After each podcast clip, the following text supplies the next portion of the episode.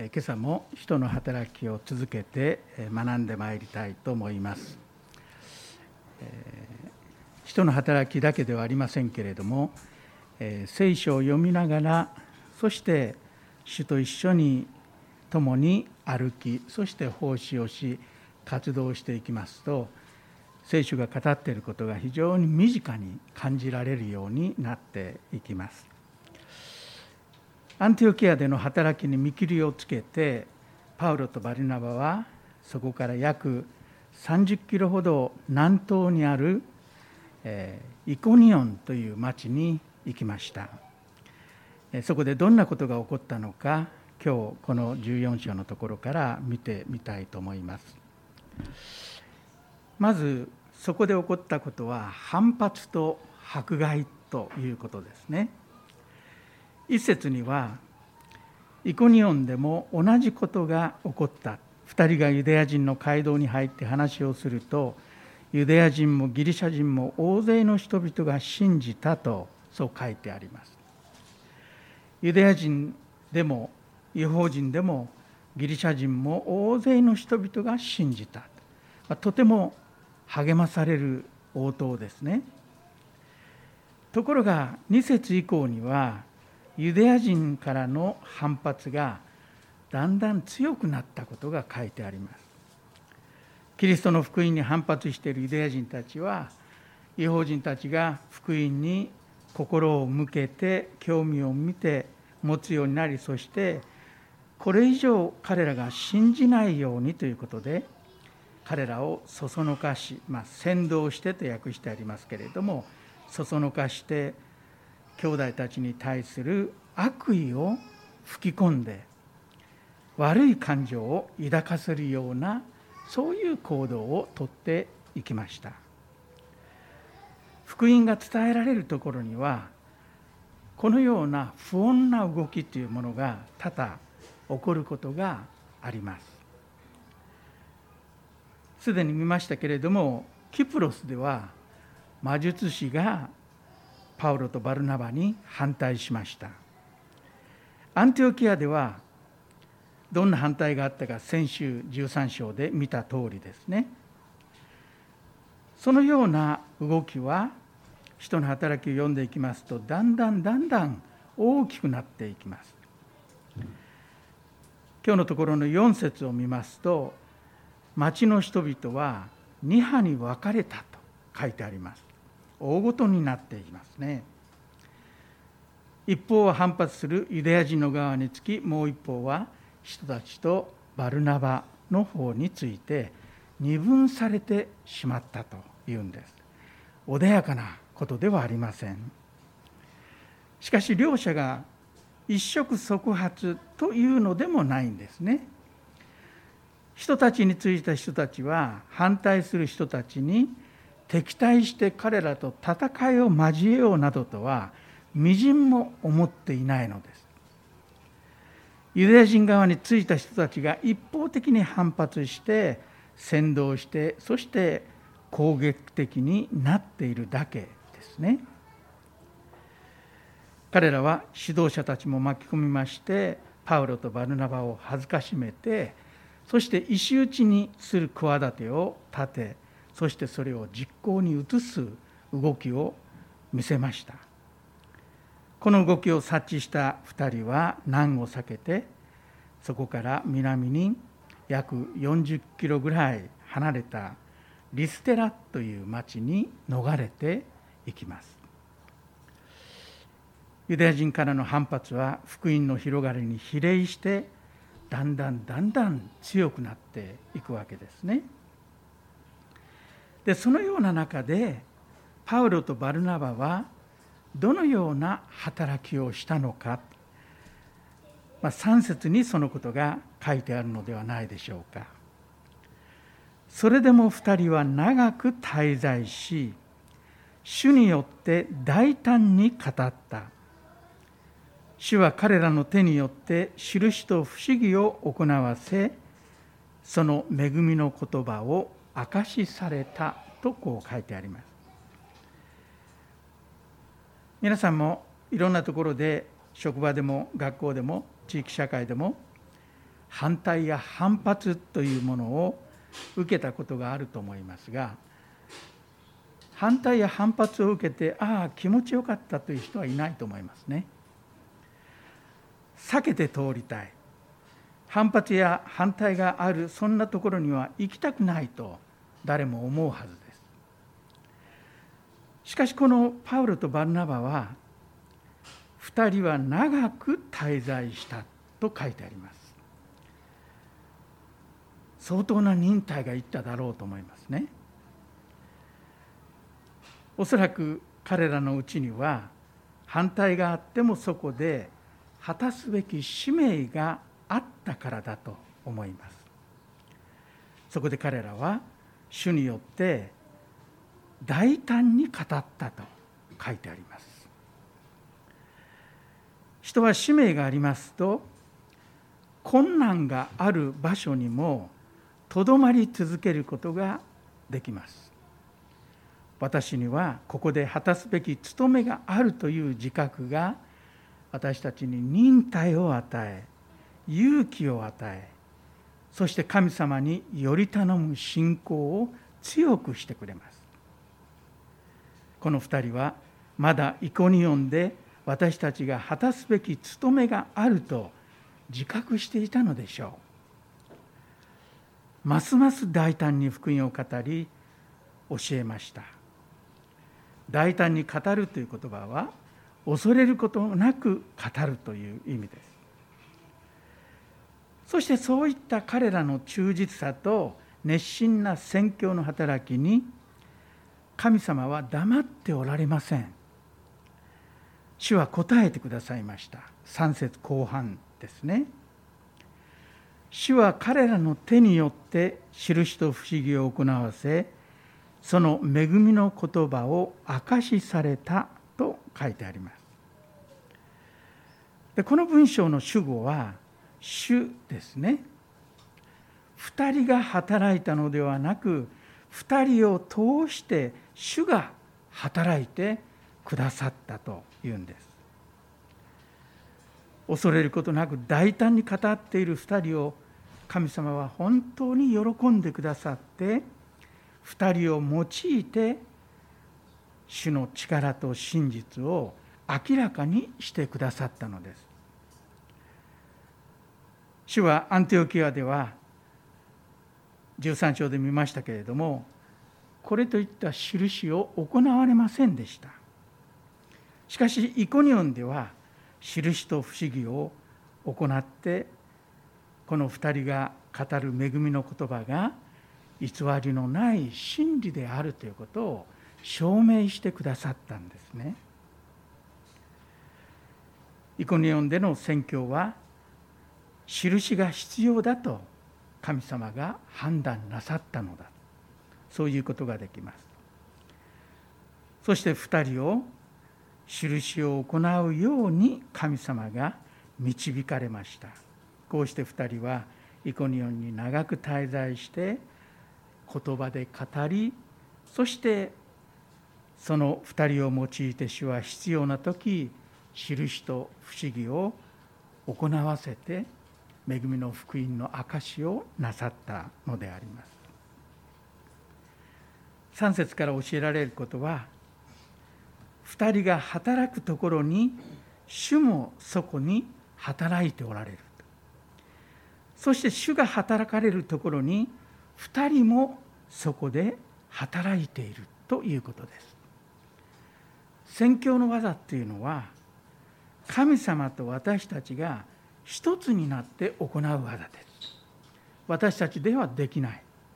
私たちだけではできない。神様も私たち伝える人がいないとできない。神と私たちが一つになって宣教の技を担っていくんですね。3節はまさにそのことを語っていると思います。次に2人はリステラに移動していきますけれどもリステラでの宣教に目を留めてみたいと思います。8節以降ですね。ルカはこのリステラの町での宣教をいきなり足の不自由な生まれつき足が不自由で歩いたことのない人が癒されたという出来事から書いております。生まれつき足が不自由で一度も歩いたことがない男の人がパウロが語る福音にじっと聞き入っていました。そしてパウロが彼をじっと見ると彼には癒されるにふさわしい信仰があることを見抜いたのです。癒されるという言葉は救われるという言葉と同じ言葉です。パウロはその人のうちに主を信じる信仰が宿っていることを察知したのだと思います。そこでその人に向かって自分の足でまっすぐに立ちなさいと大声で命じますとその人は飛び上がって歩き出したというのです。信仰がないのにこの人は癒されて歩き出したのではありません。先に信仰が彼のうちに宿っていたから信じていたから癒された。これが順序だと思いますね。その人がイエス様を信じて罪を許され救われているという事実が自分の不自由な足が癒されるということによって証しされたんだということができます。素晴らしい出来事がリステラで起こったんですね。しかしこの素晴らしい喜ばしい癒しが別の問題を生み出すことになりました。それが11節から13節に書かれてある出来事です。考えてもみてください。一度も歩いたことのない人が突然歩き出したのを見てびっくりしない人がいるでしょうか。リステラの人たちはですねその人をよく知ってるわけです。生まれつき足が不自由で歩いたことがない。でもパウロが歩きなさいと言うと彼は飛び上がって歩くようになった。その姿を見て人々はパウロとバルナバが人間の姿を持って現れた神々だとそう思い込んで叫び出したわけですね。ギリシャ神話の影響を受けて神々が人となって現れるんだということを聞かされていたんだと思います。そこでてっきりこの2人がその神々だと思い込んでバルナバをゼウスの神と呼びそしてパウロを守り神のヘルメスと呼んで神々が今ここにいますと大騒ぎをしたんですね。そしてこの大騒ぎを聞きつけたのがリステラのゼウス神殿の祭司たちでした。彼らはそれを聞いて驚き神殿から出てきて群衆と一緒になってそしてお牛と数頭お牛と花輪を備えてパウロとバルナバをああこの人たちは神々だとして拝もうとしたというんですね。二人を神だと考えたわけこの人たちに悪意があったわけではありません。ユダヤ人の反発迫害と違いますね。ああこの人たちは神様だともう善意にあふれて好意にあふれて拝もうとしたわけです。自分たちの宗教心からそうしただけですね。このような動きに大慌てしたのがパウロとバルナバです。ああ大変なことになったと。神様によって癒されたのに彼らは癒し主である神に感謝するのではなくまた神を礼拝するのではなく人間に過ぎない私たちを拝もうとしている。何ということかと。パウロとバルナバは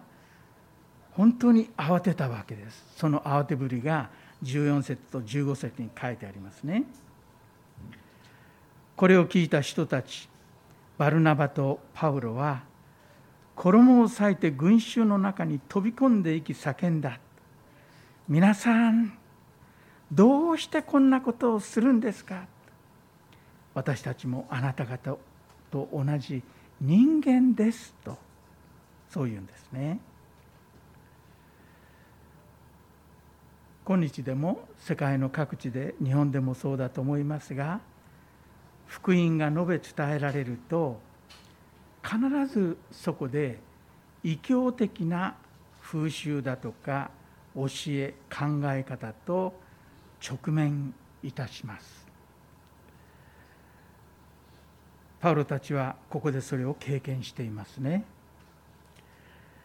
そこでパウロたちはこの機会を用いて私たちは皆さんと同じ人間に過ぎませんと言って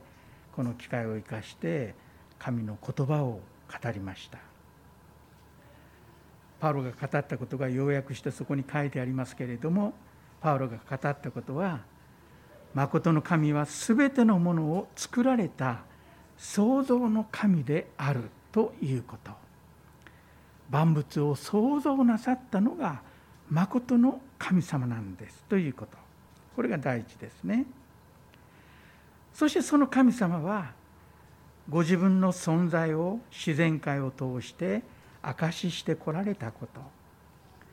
そして恵み深い神様で全ての人に雨と実りと季節と食べるものと喜びを豊かに与えておられる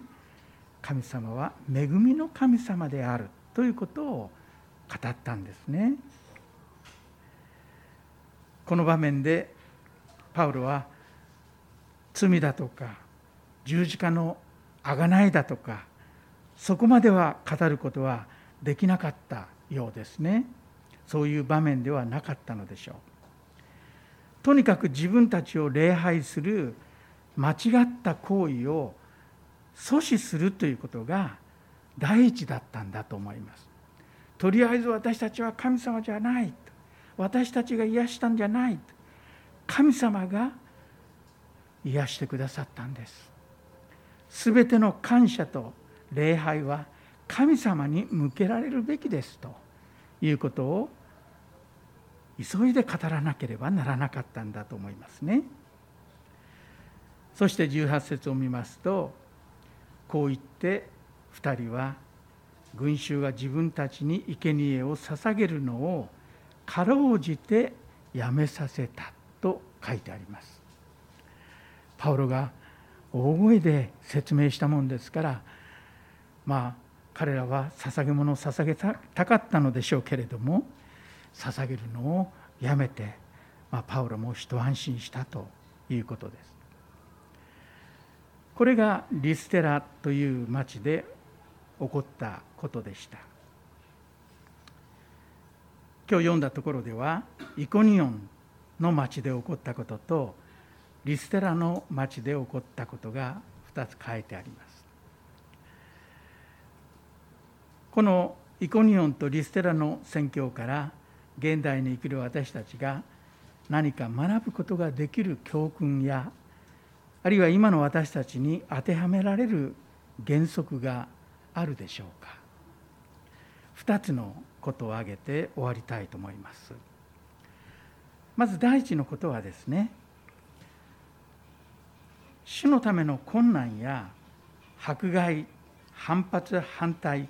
というようなものがあってもめげないということです。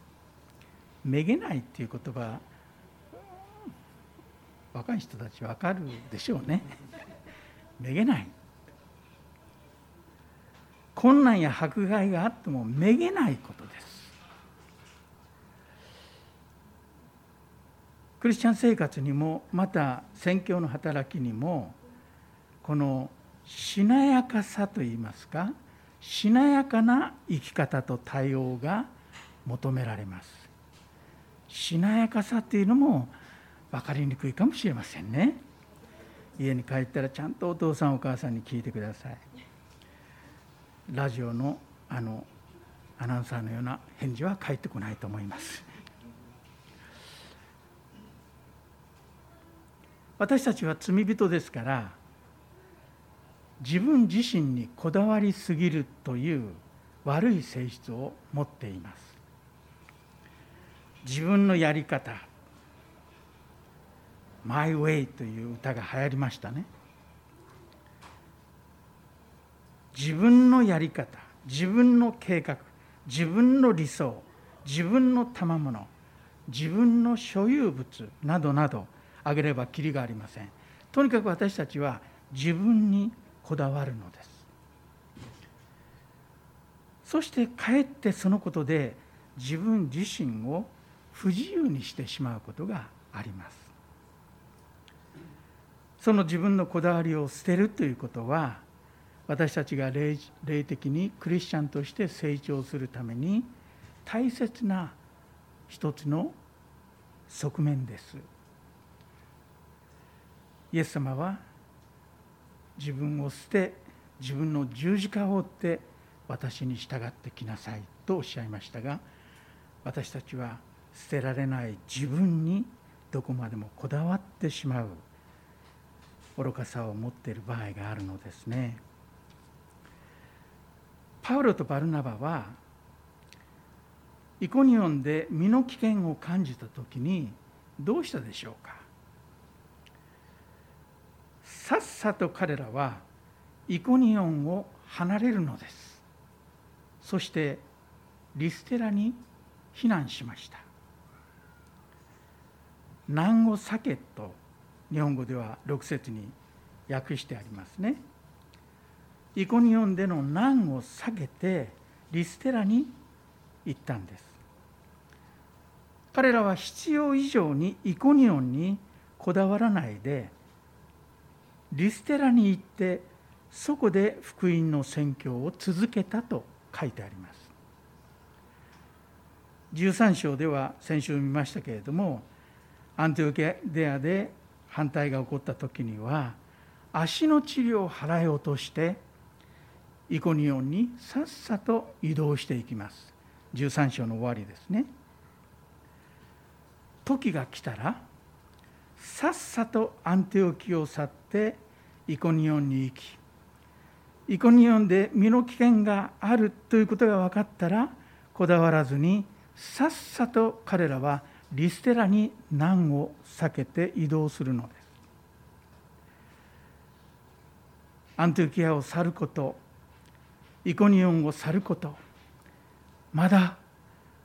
この地に救われなければならない人がたくさんいるはずだと。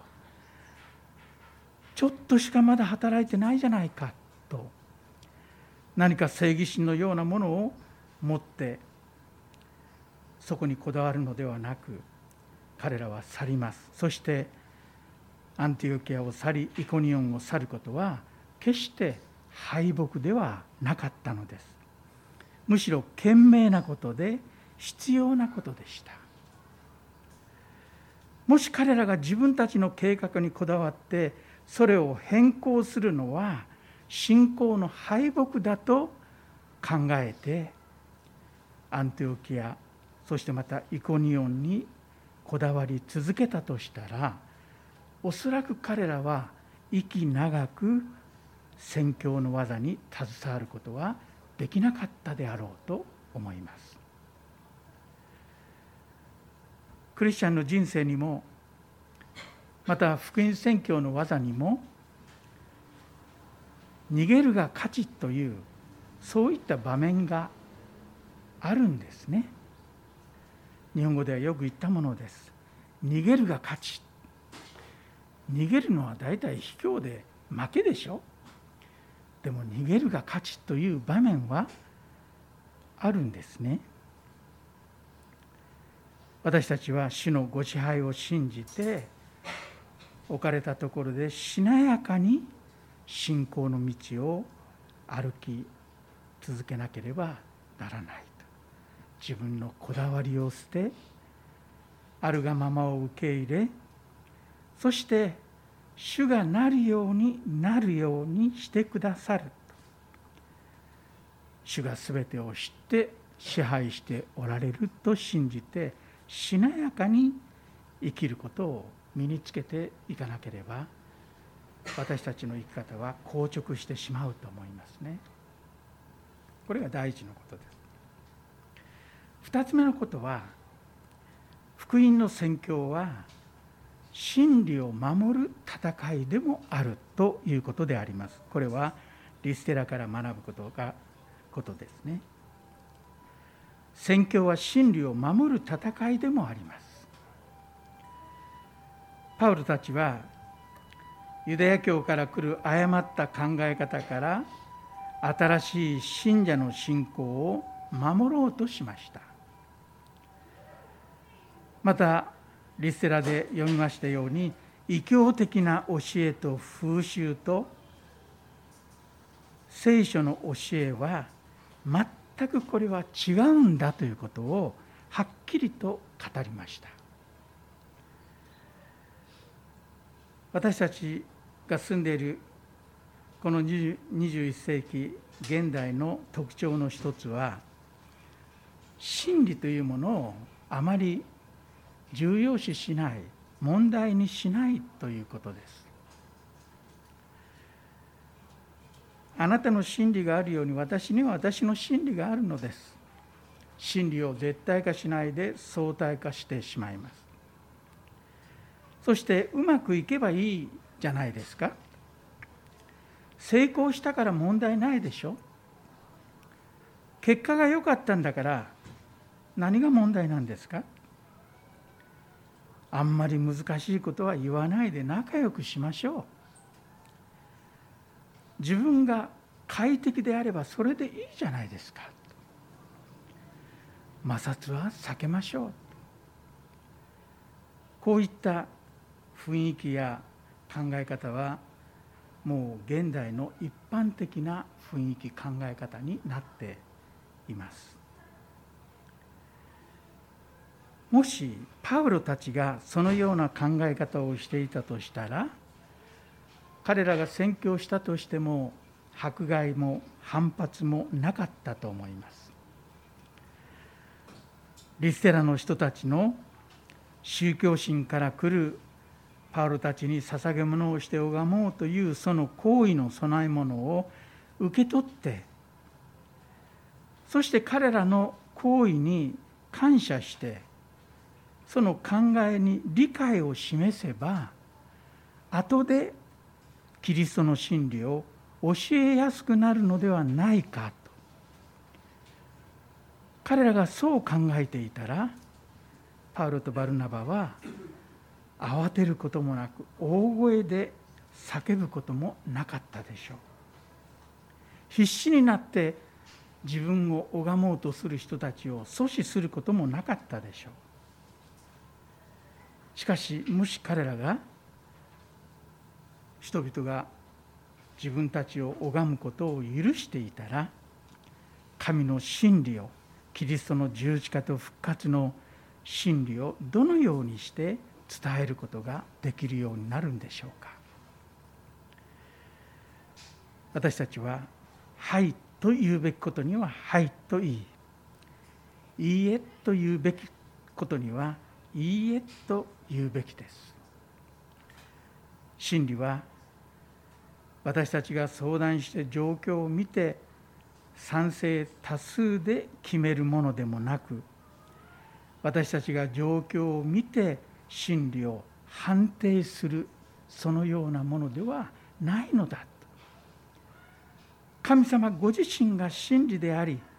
そして書かれた御言葉を通し使わされた御子イエス・キリストを通して神様は永遠に変わることのない真理を私たちに明らかにしてくださっているんですね。